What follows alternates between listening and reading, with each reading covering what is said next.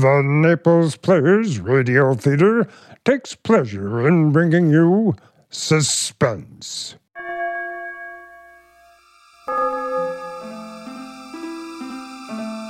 Suspense, a series of one act radio dramas that are calculated to intrigue you, to stir your nerves, to keep you on the edge of your seat, to offer you a precarious situation, and then withhold a solution until the last possible moment.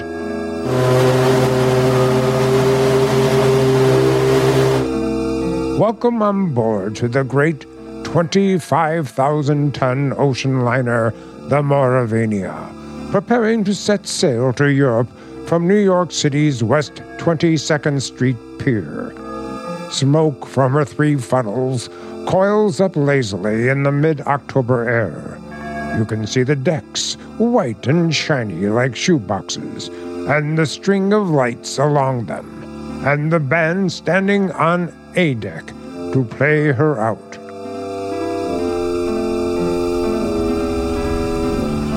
The murmur of an excited crowd and the rattle of the steam winches as cargo is lowered into the hold fills the air.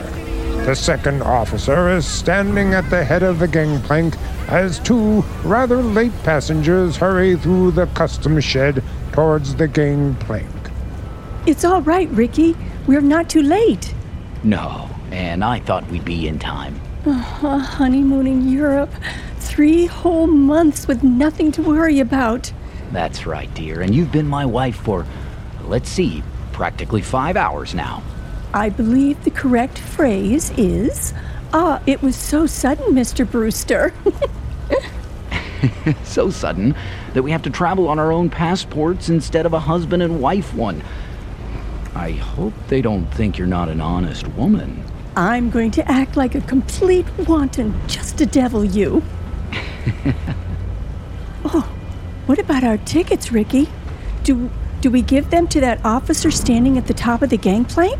Why, no, honey, you, you keep your ticket. The cabin steward will come around and collect it after we're underway. And the money, Ricky? Hmm, it's a lot of money, Anne. I. $10,000 in cash? Maybe I'd better turn it in at the purser's office for safekeeping. Yes, maybe you had. Wait a minute, Ricky. What is it, dear? Wait. Do you mind if we stand here for a second before we go up the gangplank? Well, what's the matter? You're not ill, are you? No, but getting over brain fever isn't any joke. Oh, I know, dear. You see, Ricky, I, I ought to be eager and excited like all those people up there, but suddenly you get fancies. Queer, sick fancies. Suddenly, right now, all I can think of is the night and, and the wind and all the black water in the dark. And that's exactly the kind of morbid fancy I'm trying to cure you of. I know, Ricky. I- I'll be good, but I was just thinking of a story. What story? Oh, never mind. It doesn't matter. Which way do we go? Up the gangplank, through that door there, and then down in the elevator to B deck. And no more horrors. Do you understand?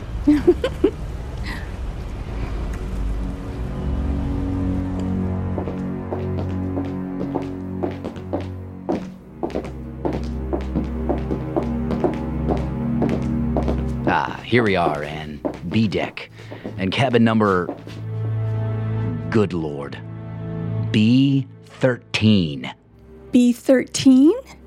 You're not superstitious, are you? Why, why, no, dear.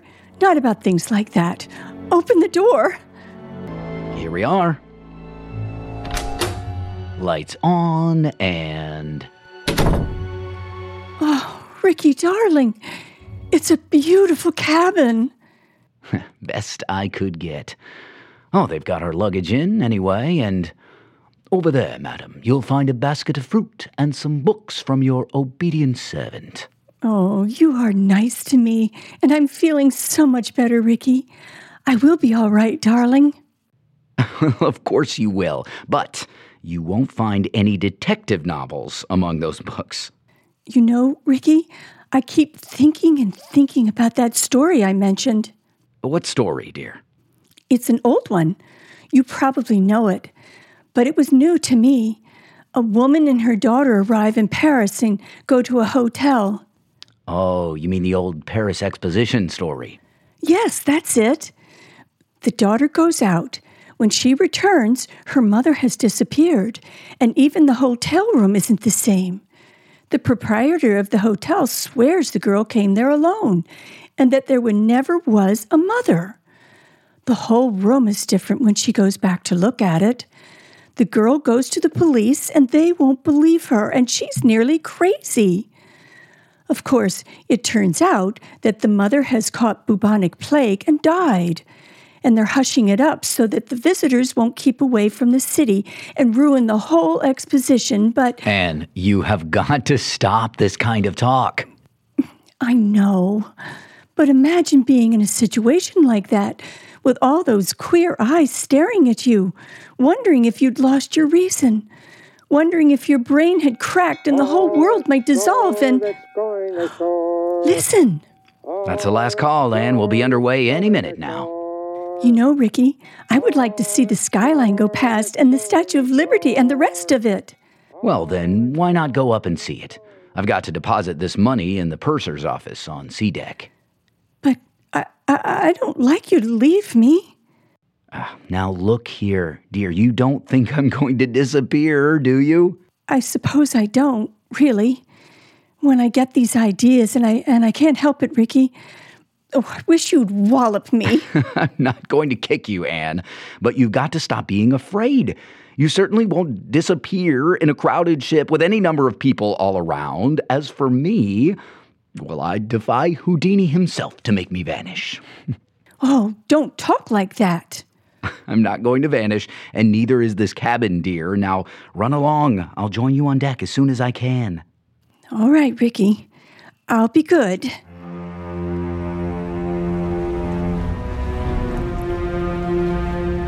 In with your game plane. In with your game plane. Gangplank's inside. Close the rails. Stand by. Eager people, excited people, happy people all crowding up to the rail to wave goodbye. Nothing to worry about. Nothing on their minds. Except. Except what? Oh. Except seasickness, madam? Oh. I beg your pardon. I hadn't meant to startle you. Believe me. Please, don't mention it. How silly of me. It was my fault. I haven't been very well. I noticed it, madam. If you'll forgive me, that was why I spoke to you.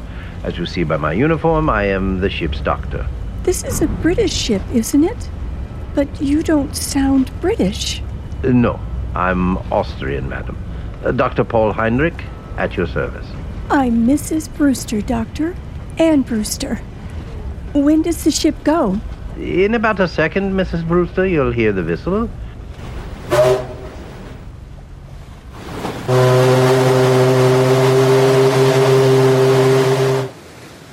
We're moving, aren't we? Yes. Don't you feel the vibration of the engines? I imagine this is not your first crossing, madam. Oh, I'm afraid it is, Dr. Heinrich. My husband's crossed many times, he tells me, but not on this ship. Well, then I hope you're a good sailor. Why, Dr. Heinrich? Well, because we'll run into some very dirty weather once we are out at sea. October is a very bad month for traveling. Hmm. Well, if I do get seasick, Doctor, I'll rush straight to you, and I'll expect to be cured. Let me tell you a secret, madam. There are two common ailments for which medical science has no cure. One is ordinary seasickness, and the other is hangover. How do you like the Maurevania? Oh, it's a magnificent ship from what I've seen of it. And you know, They've given us a very nice cabin down on B deck. B13.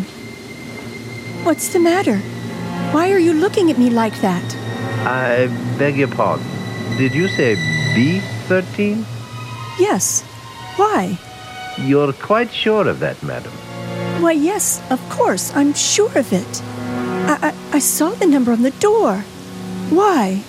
Well, because. Go on, Dr. Heinrich. Because there's no such cabin aboard this ship. Ah, I'm not joking, Mrs. Brewster. You see, some people are superstitious. Many ships, like this one, omit number 13 on each deck. You must have been mistaken. What are you, what are you trying to tell me? Do you think I saw something that wasn't there? No, no, Mrs. Brewster, not at all. I only. Then come along with me. I'll show you. I'll prove to you there is a number 13. Will you come along? Yes, Mrs. Brewster. I think perhaps I had better escort you.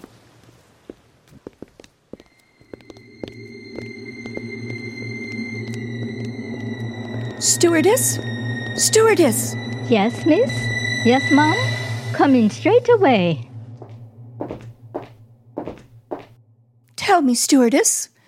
This is B deck, isn't it? B deck, mom? Why, yes, mom. No doubt about that. But Dr. Heinrich and I have been all over this part of the ship looking for cabin number 13. But we don't. I've been trying to convince this lady, stewardess, that there's no such cabin as cabin number 13 on this ship. Why, there sure to heaven isn't, ma'am, and never has been. I've served aboard the Maurevania a matter of eight years, and I ought to know. But I tell you, I saw it. I was in there. It was a big cabin with a private bathroom attached. The walls were paneled in light oak, and the furniture was rosewood and yellow satin, and the portholes were like real windows. Oh, that's not much good, ma'am. No, I'm afraid not. Most of the cabins hereabouts look like that. Uh, may I ask you, what name was the cabin booked in? Brewster, naturally. Mr. and Mrs. Richard E. Brewster. Here, let's have a look on my list. No. No. There's no Brewster here, Mom. I tell you, I was in there. They even delivered the luggage. I saw it. Excuse me, Mom, but I had a look see in all the cabins I'm in charge of just to see if the passengers wanted anything, and I don't remember any luggage with a Brewster label on it. Wait a minute. There may be a partial explanation of this. Now, you see, that's better, Mrs. Brewster. I was hoping you might find one. Ricky, that's my husband. Ricky and I have only been married a very short time, and when my maid printed the luggage label, she she must have made them out in my maiden name. I never noticed at the time. Oh, what name might that be, Mom? Thornton. Anne Marie Thornton. Oh, Lord, miss. Now, why couldn't you have said that before? I remember it well. Uh, two suitcases and a little trunk. They're in B16 now. Where's B16? Right behind you, miss. You're standing practically in front of the door. Oh, thank goodness. Oh, yes, but what about my husband's luggage? There's no gentleman's luggage in that cabin, miss. Your husband's or any other gentleman's, if you know what I mean. I won't stand for this. Where's Ricky?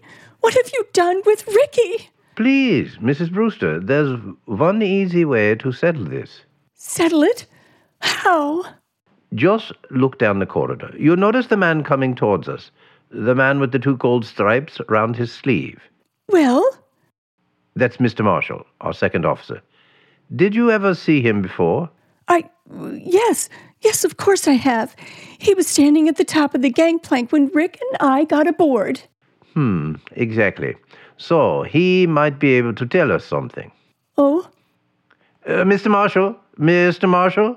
Uh, yes, Doctor. Uh, what's up? Would you mind coming here for a moment? Why, not at all, boy. Always glad to oblige a chap who may have to cut me up at any moment. uh, what may I do for you? take a good look at this young lady and tell me, have you seen her before? Seen her before? Well, my dear chap, if I had overlooked, the young lady will pardon me, I know, a passenger as charming as this lady is, I, I would be less of a gentleman than I fancy myself. Uh, You saw her coming aboard tonight. oh, yes, uh, uh, certainly. And, uh, of course, you saw the gentleman who was with her. The uh, gentleman who was with her. Yes, yes, yes. Oh, uh, but, but there was nobody with her, old boy.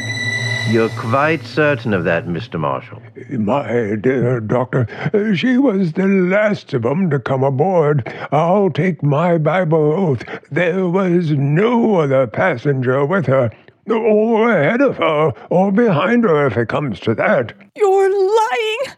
You're lying to me. Please, please, Mrs. Brewster, lower your voice. I know what it is. It's the old Paris trick, like in the story. But you won't get away with it. Do you hear? Uh, Now, look here, madam. I'll go to the purser. I'll go to the captain. Oh, dear Father in heaven. Won't anyone believe me?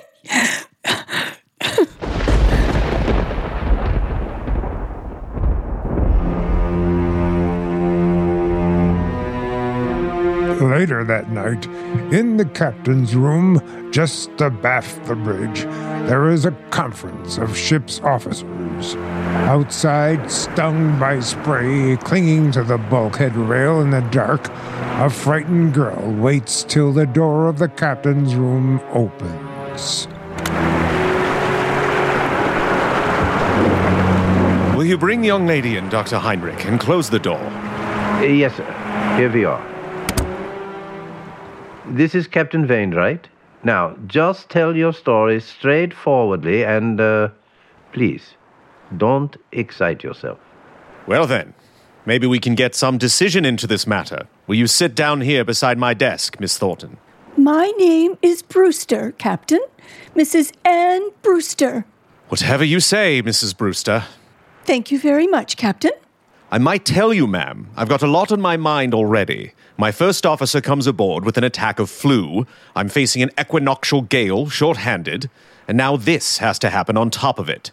I'm terribly sorry. I can't help that, Captain. But I want to know what they've done with Ricky. Just one moment, please, while I get this straight. By this time, I understand you yourself have personally interviewed practically every single passenger aboard this ship. Is that true? Yes, it's true. But your alleged husband is not here. Is that true? Yes, that's true, but I. In the meantime, the purser has sent a squad of men to search the ship. They've searched every inch of it. You can take my word for that. There's nobody hidden. Your husband's not here. According to Mr. Marshall, who's standing over there. I see him. According to Mr. Marshall, he never was here. Hang it all, Miss Thornton. You needn't glare at me like that. We couldn't see the chap if he wasn't there. Now, could we? Be quiet, Mr. Marshall. Uh, yes, I, I am sorry.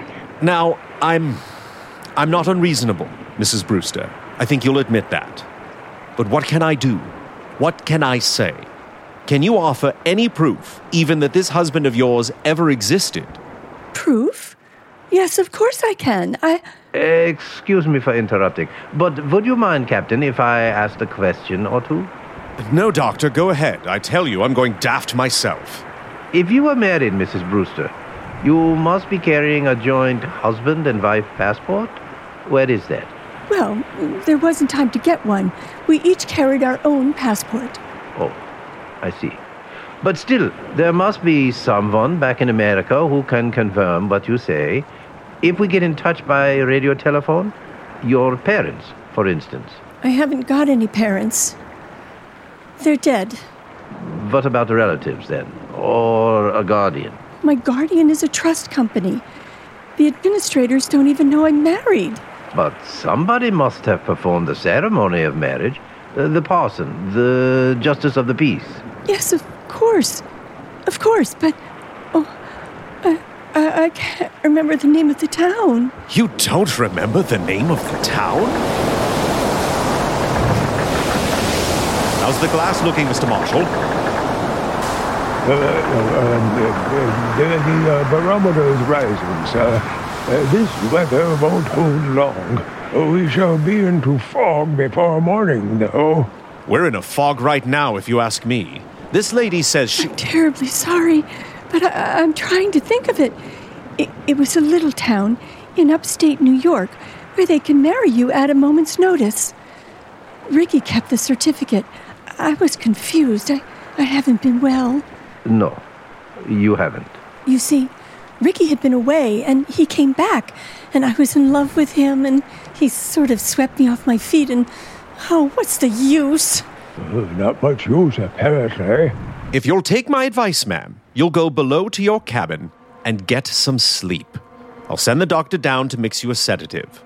You think I'm crazy, don't you? I. I think you're a little overwrought, ma'am. What I can't understand is why. Why? Why should you want to do this? It can't be the bubonic plague this time. Bubonic plague, ma'am? Who said anything about the bubonic plague? Never mind. I'll show you. You're all against me. Except maybe the doctor. But I'll show you. I'll prove it to you. I am going downstairs, and I don't want anybody to follow me. Good night. Good night.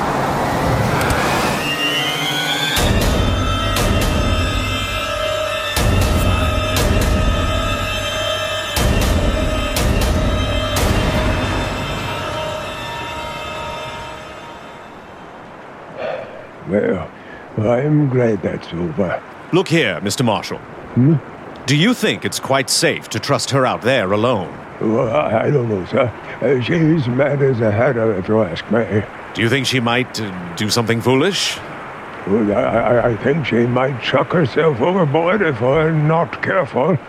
What's your opinion, Doctor? I can give you my opinion, gentlemen, in a very few words. That girl is as sane as you are. What's that? Sane? Wait and hear what I have to say. I shared your own belief at first, but I've been talking to her all evening. I've heard the whole story. And there's not a psychopathic trait in her nature. She firmly believes in this husband. Yes, Doctor. A lot of people firmly believe they're Napoleon, but they, they, they get tossed into the loony bins just the same. This matter is not a joke, Mr. Marshall. I tell you, this man exists. Or did exist. What do you mean, Doctor? Did exist? Well, suppose he had been murdered. Perhaps he has been murdered and thrown overboard. Murdered? Thrown overboard? If you remember, Richard Brewster was carrying a very large sum of money in cash. His wife's wedding gift. Practically all her inheritance. He meant to go to the purser's office, but he never got there. That money might have been a great temptation. To whom? To a stewardess, perhaps. Or even to. to a ship's officer. Just exactly what are you getting at? Well, numbers on doors can be changed easily enough. Just print a small card and put it in the metal slot on the door. I still want to know what you're driving at. If you use your intelligence, gentlemen, I think you'll understand how a man can be made to vanish into thin air. And, uh, why, Mr. Marshall saw no other passenger. You still don't see it. No, I do not. Well, then, listen, and I will explain exactly. Four o'clock in the morning. Four o'clock. The hour of suicides and bad dreams. The gale has subsided. The sea is calm. The SS Maurevania creeps blindly at barely eight knots through a thick and strangling fog. The whole ship is dark and sealed up in sleep. There's no sound in all that mournful dimness, except when the foghorn cries out a warning overhead. Even cabin B16 is dark. Anne Brewster, still fully dressed, lies restlessly across one of the berths, her head almost touching the inter cabin telephone. What was. Oh, I, I thought I heard.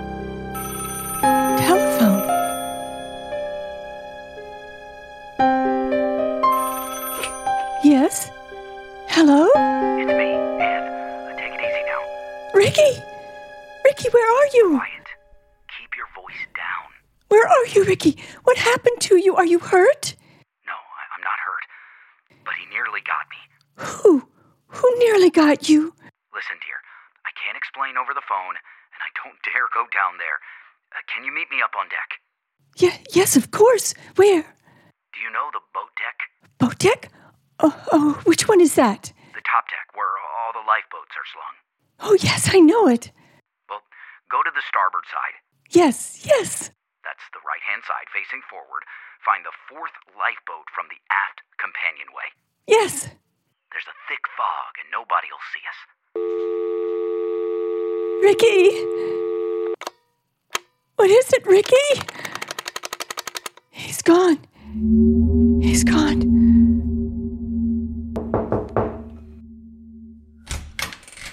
Excuse me, miss, but I thought I heard somebody talking in here. Stewardess, what are you doing up at this time of night? If I might ask, miss, what are you doing up and dressed?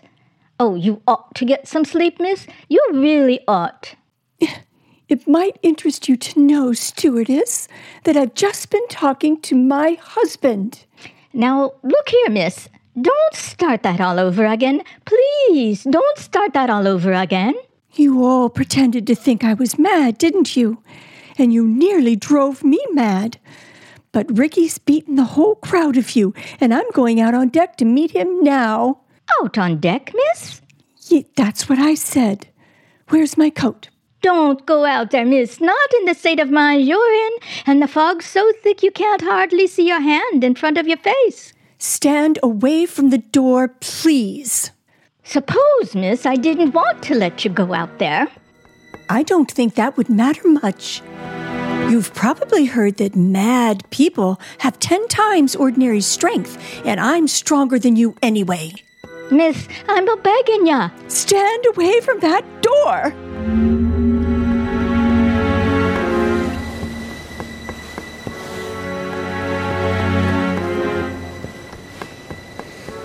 One, two, the third.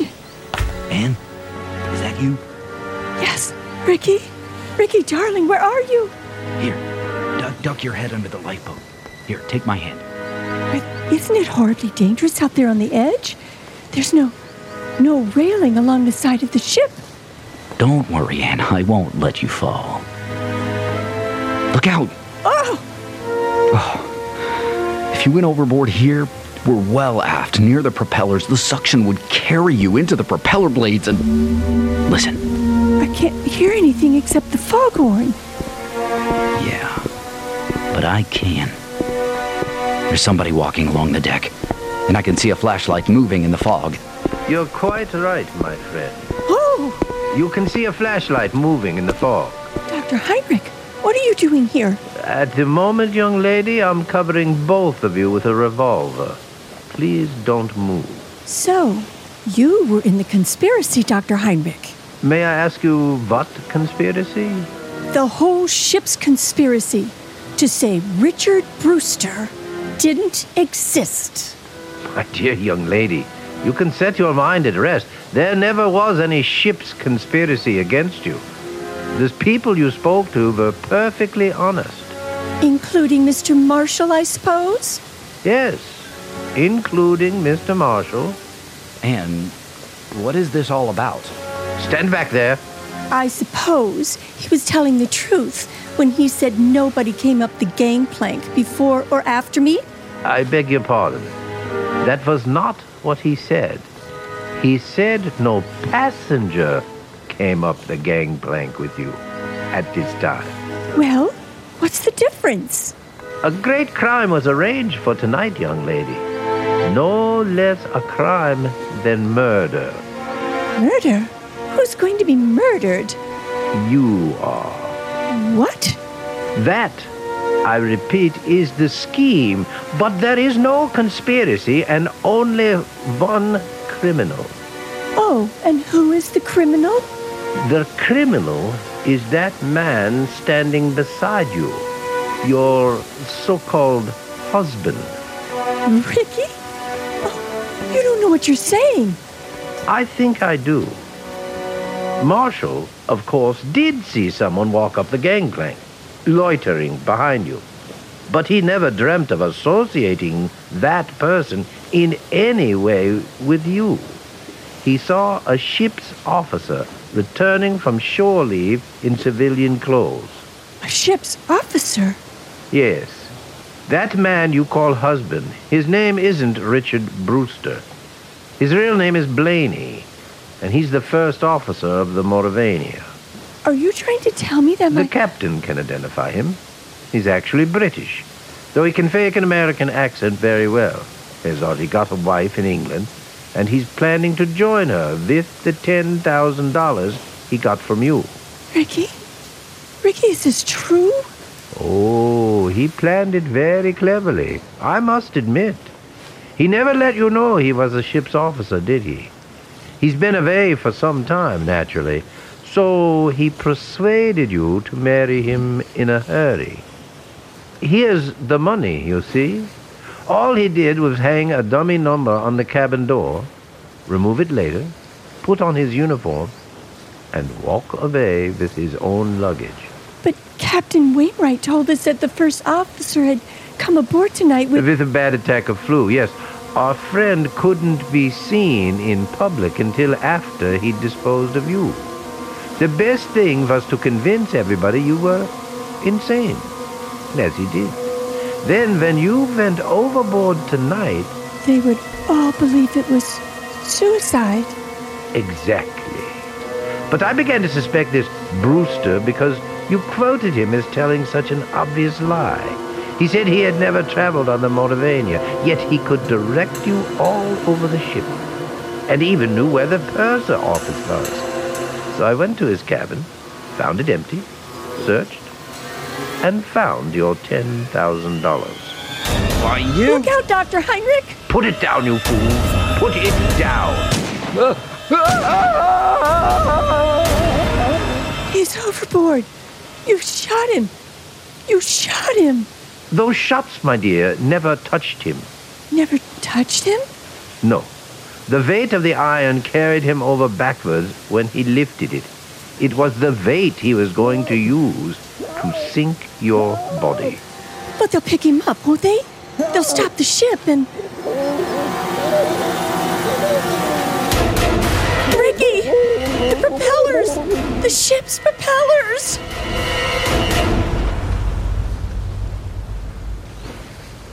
Yes. They suck you under. Oh, oh, doctor. Doctor, I can't stand this. I can't stand this. It won't be easy, my dear. It won't be easy, I know, but believe me, this, this way is better.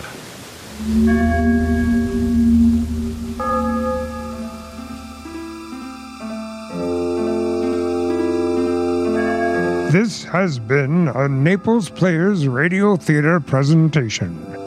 If you have enjoyed this production, please let others know.